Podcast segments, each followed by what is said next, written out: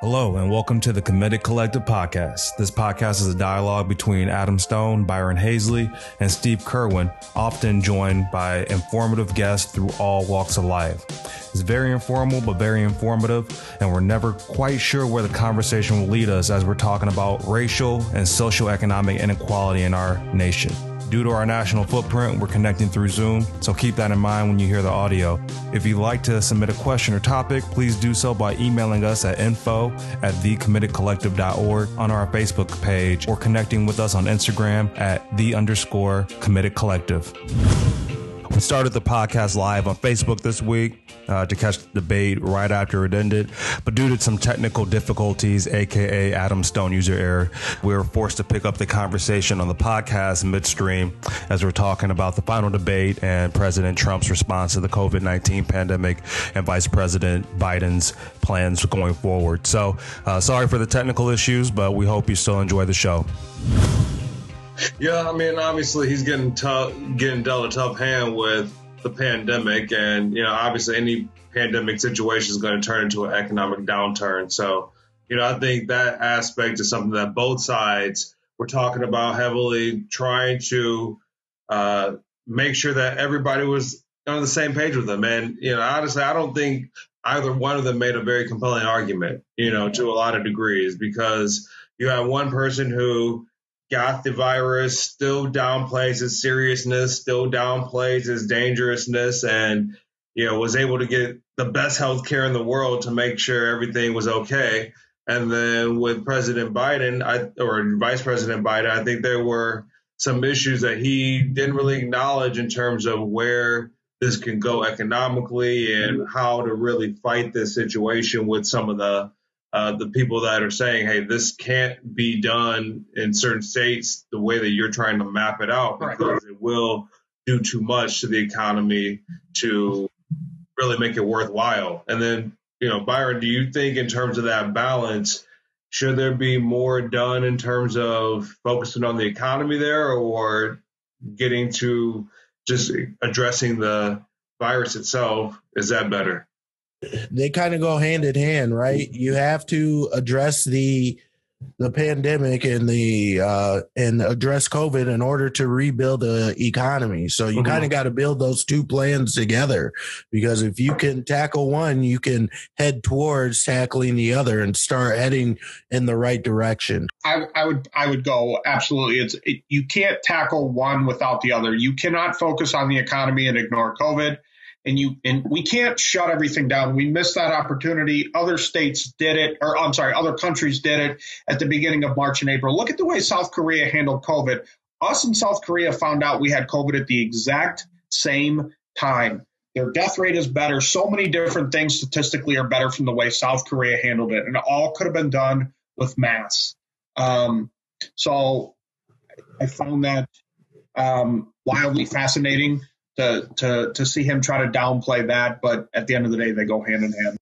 I mean, we're seeing a lot of countries that have not only dealt with this, but they're still dealing with more cases that come up now, but they're still dealing with it in a way that is slowing things down, making sure things are taken care of, but at the same time, not looking at it as a long term issue. I think with the way that we're going about it and the way that society has kind of pushed us, you know, we're seeing a lot of things that we're pushing toward a longer term outcome and just carrying this out. So yeah, so when it comes to the pandemic, I mean, we all know how much it has impacted and decimated this country. Uh, people losing businesses one day after another. So it's been extremely impactful. And just speaking through that, you can see how they're directly correlated. So we've got to attack them both. Whoever is elected needs to have a plan. I know Trump's been working, he's got a team, but we're in the situation that we're in because of him. And um, Biden Biden continues to state that he has a plan. He's come out and said that he wants to kind of slowly open up things, but there's so many states that are already open. I'm really curious what he's going to do because you've got people uh, just here in Michigan. They just um, went up to the Supreme Court and won against the governor that it was unconstitutional for her to lay out some of the things that she had laid out. Right. And um, so, with that said, I mean, he can't do everything. He's going to have to work with both sides of the aisle to get this done. And so, uh, whoever it is, they have to continue to work with both sides, and we can hopefully progress forward. There's two men that have worked with both sides of the aisle very well. That's the late great John McCain, and that's Joe Biden. And that's and that's what it has to be because it is a state by state. I, and we'll, we might get into this, but Trump brought up a really good point. We always talk about a federal minimum wage. There shouldn't be a federal minimum wage. There should be a state by state minimum wage. And in the same sense, when it comes to this, but what it takes is real leadership. It takes a president to be like, your country is getting hit with COVID, shut it down, and they shut it down. This shouldn't be a Democrat and Republican thing. That's not what it shouldn't have to do anything to do with that because then you start seeing all these red states that their numbers are way up. I live in Utah. I can't even fly to my new hometown of Chicago because I have to quarantine for 14 days because I'm on one of the states that's a hot button right now because the, the cases are through the roof. So you see this um, time and time again, and all it takes is real leadership. It doesn't take it does take a scientist to tell you that masks do work and social distancing. They have worked they put the numbers down. It doesn't make you non-existent to be able to get it but it takes your percentage down. It's like adam stone's fantasy football team if it goes against mine. Of course it's not going to win with my talent but it doesn't mean that he doesn't stand a chance on a day-to-day basis. It's just a percentage. It's poker it's pocket aces. First pocket tens you can hit your 10 but at the end of the day that's what it is well, we're gonna just move right past that other comment, but I think I get what you're trying to say, Steve. And you know, with all the the great congressmen, congresswomen that have been out there, the AOCs, the John Lewis's, rest in peace. You know, they have tried to fight to get that bar bipartisan action to make things happen in these communities. And what we're seeing with COVID 19, you're seeing people not able to get the same education because they don't have access to Wi-Fi and they don't have access to affordable housing and the housing market is going to take a hit.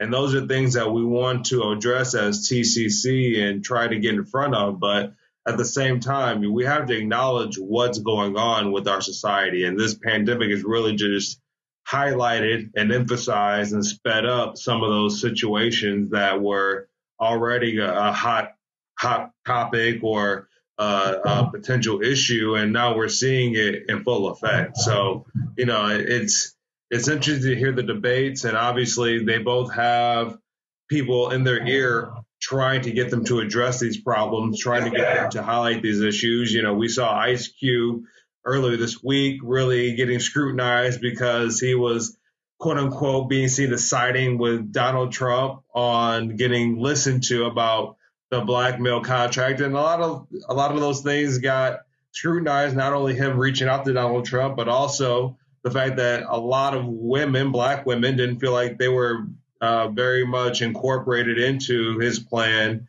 that he proposed. So, you know, I think this is again another sign that people are out there, people are wanting to make some change happen, and they're just trying to make sure that the, the decision makers, the people they elect, the people that are already elected are doing things to make it a lot easier for these changes to come into place. I would probably agree with you. The, the Ice Cube thing was really because that's just leverage. If you've ever worked in sales or anything, leverage is everything. And at the end of the day, um, I, I said this, and I think it was on podcast. It might have been number two or number three. What's in it for us? Was always Ice Cube's mentality. And he came with the same thing like, all right, let's talk about it right now. And, and what he tried to do was put Trump into a corner and be like, cool, give us this right now because he had leverage. And I know that the uh, the Biden team at the end of the day said after the election we'll talk about it. And Trump's not in any position to wait till after the election because he's the underdog sitting here mm-hmm. right now. So I, I, I, it's not fair to to criticize Ice Cube for taking leverage and being like, well, I don't care who gets it done as long as we get it done. Right. That, that was that. That's what I took out of it. No, I I completely agree with that. The for me the fear is again what we talked about uh, on the last show with fake action versus no action. when you're looking at a situation here where Donald Trump is given a, an ability to say, hey, I'm giving him a platform, I'm listening to him, I'm going to have this meeting. The meeting really doesn't mean much right now. Like, in terms of what exactly can be carried out at this point in the October before the election, uh, this is something where President Trump can use this as a way to just manipulate people into thinking he's acknowledging these issues and taking these issues into account when in reality he doesn't have anything on paper. There's nothing that's been agreed to. There's nothing that's really been done to show that he's actually going to carry out any parts of this plan at all. So when people say he met with Ice Cube or uh, you know his name O'Shea Jackson and made these great agreements and partnerships, that just hasn't happened. And that's the fear when you're talking about people making these attempts and putting these quote unquote fruitful meetings together when it really is only helping somebody who might not have the, the agenda toward equality and the things that we're really wanting. And, you know, just to piggyback off that, um, Donald Trump is a smart guy. He's got a very very intelligent team working for him. So everything that he does is very calculated. Um, I had this conversation with my wife the other day. Like the, the man knows what he's doing. Uh, he's going to take steps so that he can always come out in a way that he feels like he came out ahead. Uh, mm-hmm. You can see it with this Ice Cube situation. His whole team. Um, were out there tweeting, talking about how they've teamed up with Ice Cube and the Black Vote, and and they are now working with them when all it was was a conversation, right? And right. then you you seen the same thing with the Big Ten and football. He said the same thing. And now he's saying that he brought back football. Um, and it was all it was a win-win because if they didn't bring it back he could always say oh it's it's on your governors uh Yep. I told them to bring it back. I right. worked with them. I gave them everything they needed. Like he's he's very intelligent. His team's very intelligent, and they're they know everything that they're doing. It's very calculated. Yeah, I mean they had well not they, but uh, Ice Cube. He went on and had multiple interviews after the fact with CNN and other outlets to really backtrack the whole conversation and make sure people were clear on terms of what his involvement was, where he really felt and stood on situation. But you know, the damage is already done in that in that case because the first headline is exactly. Ice Cube, O'Shea Jackson agrees with Donald Trump, and Donald Trump supports the Black Plan, and Joe Biden and Democrats don't. When that really just is not the case, and the the impact of that makes people feel like supporting somebody who really isn't about equality and it has been stoking divisiveness isn't that bad of an idea when it still is that case. And like you said, Byron, he has those surgical types of uh, events and moments where he's able to confuse people and make them think otherwise when the, the grand scheme of things, the track record doesn't show uh, a focus on equality, a focus on unifying people. Like you said, he's very smart. And at the end of the day, when you when you run an election, you want votes. That's all you care about. Is mm-hmm. Biden going to San Diego? Why hasn't Biden gone to San Diego once? Why hasn't Trump? It's a foregone conclusion. We know what state California is going to vote for. You know what you're saying? Everybody's in Pennsylvania and Michigan and Ohio and North Carolina. It's it, they picked the states that they knew were battleground states right now. That if they win, they win an election. I'm here to tell you right now: if you win Pennsylvania, you're going to win this year's election. I, I have the whole thing mapped out, and that's how it's going to go. So at the end of the day, like you said, Trump is smart. He's playing chess like everybody does in every single election, just like Biden. He's doing the exact same thing. Well, I mean, we'll see exactly how this debate plays out. We see more of the reaction about it. You know, obviously, this is the last big chance for everybody to get a glimpse at what each candidate has to show. And I know there's been a, a ton of turnout already in a lot of states to surpass uh, a lot of records in terms of early voting, mail-in ballots, uh, and and everything that's related to not voting before the actual election day. So you know, it's been a great turnout so far. We're hoping that more happens over the next week. Steve, I know you have some statistics about what's going on. Why don't you give us some more details about that? Yeah, I I didn't know how many people were were listening to our podcast when we told them to get out early. But Adam, I'm here to tell you that it's way more than you could have even imagined. Um, in, ter- in terms of Pennsylvania alone, or I'm sorry, Texas. Texas is at 65% of the voting as of right now on October 22nd of what the total was in 2016. So we are almost literally two thirds of the way there. Mm-hmm.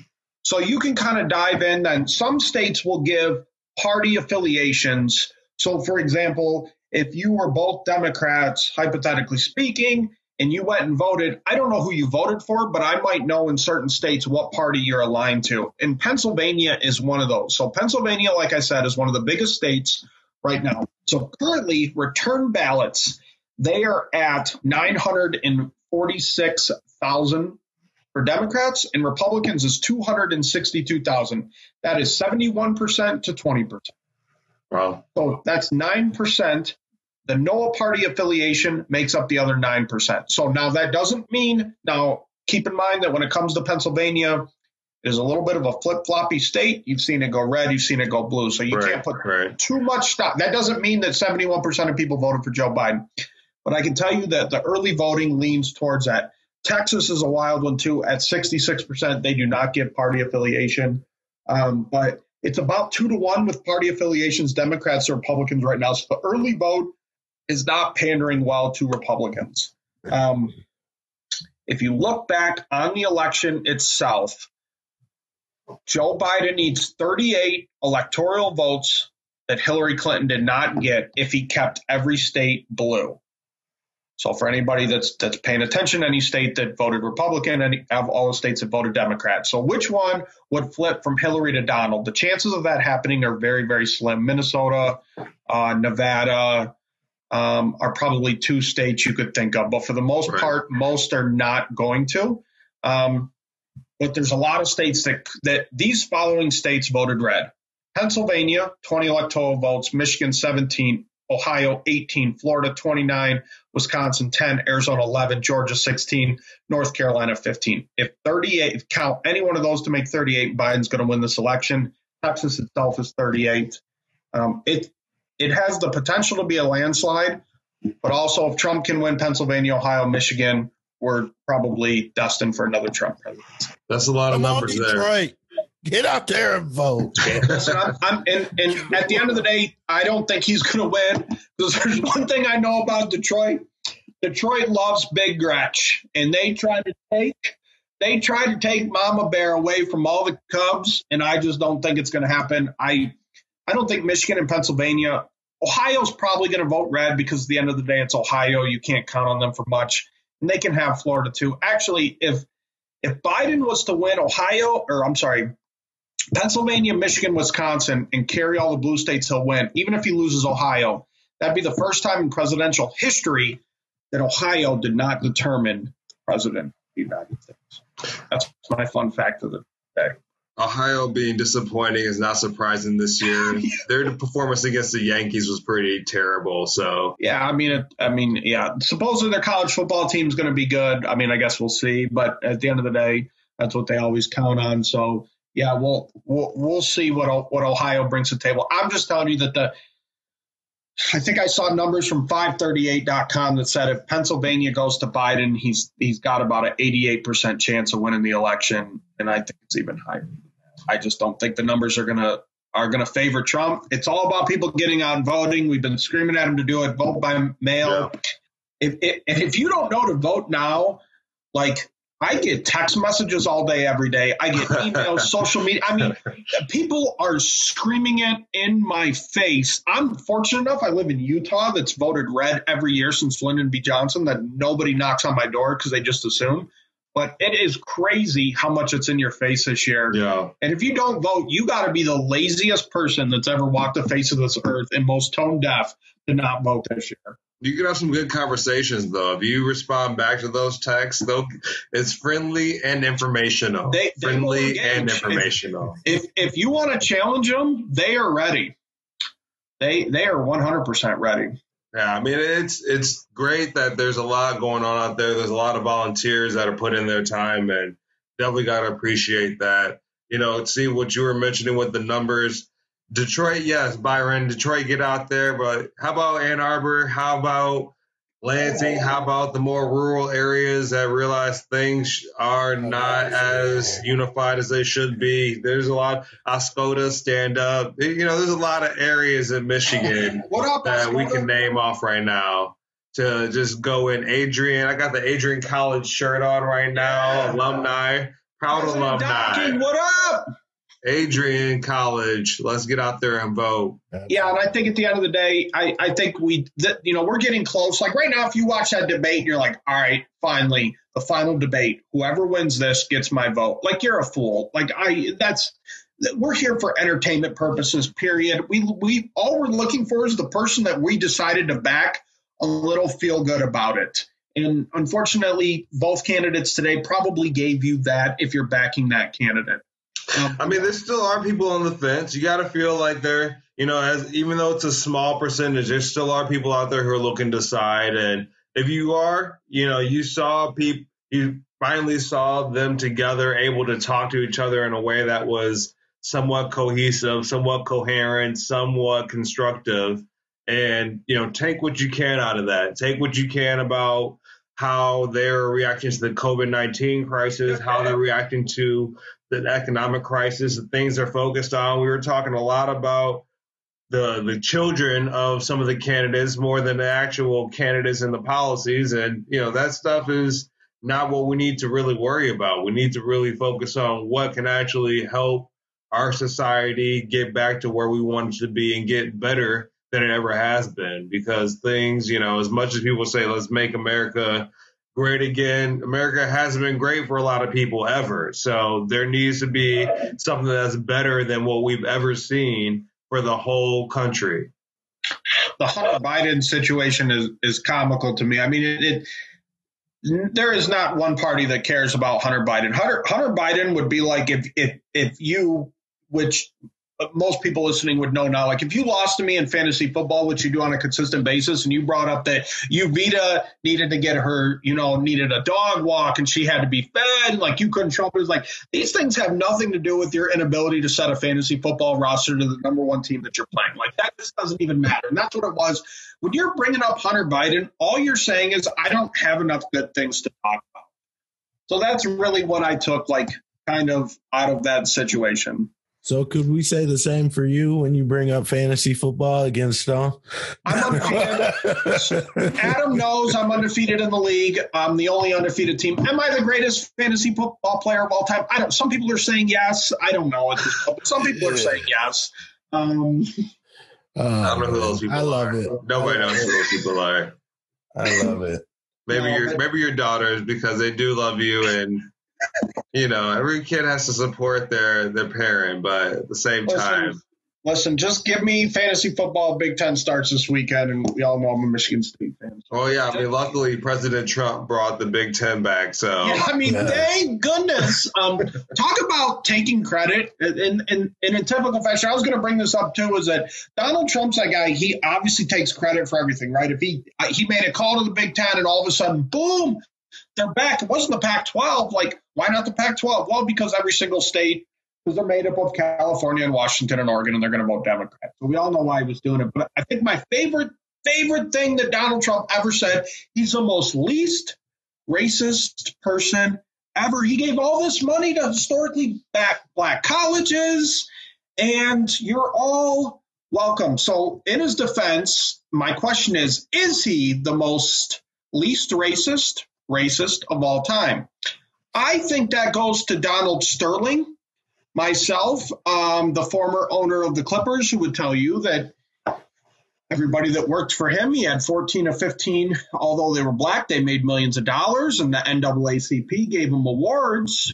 So when it comes to the most least racist racist, you know, if there was an award for it, it's kind of between those two. You you don't get to create this um, push of white people versus black people and not condemn racism and then just give money to historically black colleges and think that all of a sudden you, what you've done is right. So that's that's just the difference of Trump and anybody with Okay. I mean, that's a good award. I, am glad you gave an example in terms of Donald Sterling because I was confused as hell for a second. So, least, uh, think about it. The least racist least racist racist. And so. if you give enough money, you would have to be like they could like, yeah, he's racist, but man, he gave so much money to the NAACP. Oh, look at what he did for historically black colleges.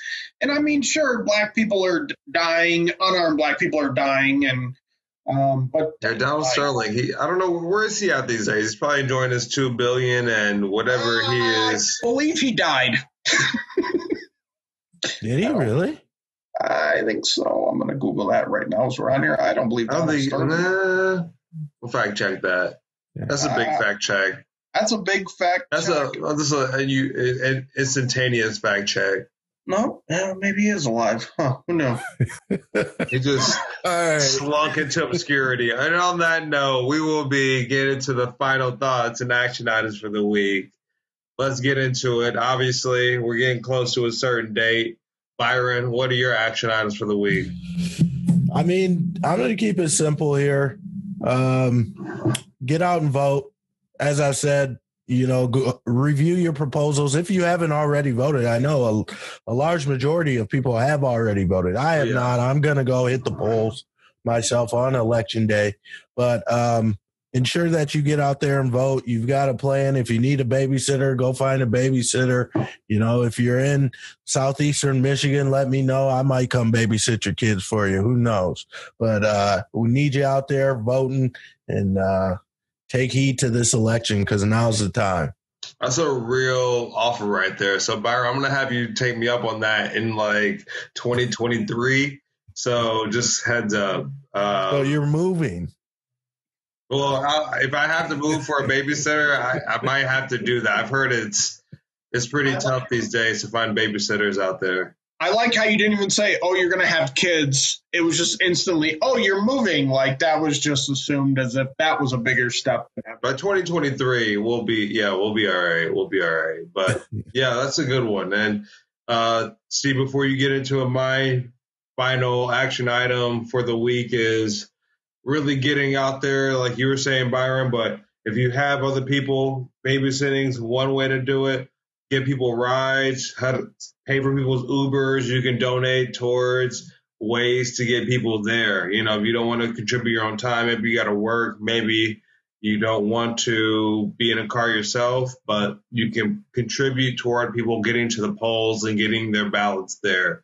And there's a lot of people waiting in long, long lines. If there's anything you can do to help those people in those lines, giving them water, giving them portable chairs, anything you could do to avoid those lines and help people who have to be in those lines, I think that'd be a great thing because, you know, that's an act of voter suppression. Whether you want to act like it is or not, that's voter suppression when people have to stand in a voting line for five to seven hours to make sure they can cast their vote. And that's despicable that we still have to deal with that, but we need to do everything we can to help those people who are still willing to put their bodies through that, put their time and everything they can through that to make it happen. So let's try to support them if we can. Yeah, get on that. Kind of the same thing. When you show up at the polls, make sure you look up your state. Some states you cannot take a picture of you voting.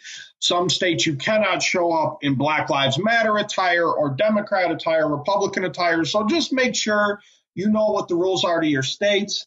Uh, and the second thing I'm going to bring up is shout out to our producer, Zach Zollers, that A, number does an amazing job of putting this together, but B, also signed up to work the polls and went to training this week. Mm-hmm. That is somebody who, unlike me, doesn't want to come out and be a face, scream and yell at you, make not necessarily make up things, but say things that might be looked at as different. That guy sits on the background, but is always grinding for the Committed Collective almost as hard, if not harder, than every single person in this nonprofit. So I just wanted to give a shout out to him. Absolutely. I tried to power the polls, but they told me I had to work the full day. I can't give them all that time, man. Yeah. I got kids. I live in two different states and I'm relocating to a third. I, I wasn't able to make it either. It turns out you can't go work a polling location that you're not registered to vote in. Who knew? I was willing to give the full day, but they were going to put me about 60 miles uh, east of my actual polling district. So I, I'm not really helping the polls in my neighborhood. So I'd like to better benefit my community by being able to transport people and do what I can that way. Yeah. So, you know, it's, it's great that people were out there. It's just great that things like Power to the Polls are there. I mean, the fact that I got placed that far away shows that they have placements and they filled their slots for everything closer. I was just so, about to say that. Yeah, so I mean that Shout makes me feel San better Diego. about it. Yeah. So San Diego, stand up. Everywhere, stand up. Let's get the votes in. And thanks for joining us on the semi-live, semi-recorded podcast. We'll see you next week. Thanks for listening, everybody. If you would like to learn more about the Committed Collective or any of the initiatives that we're supporting currently, please connect with us at the underscore committed collective on Instagram or on Facebook. If you'd like to ask any follow up questions of today's host or guest about our conversation, feel free to email us at info at thecommittedcollective.org. Be sure to also subscribe to the podcast so you can stay up to date on our topics, information, and other events. If you'd like to join the collective, you can follow us on Instagram and join us on our Slack community. Remember, you can take an active role in your sphere of influence and champion change now.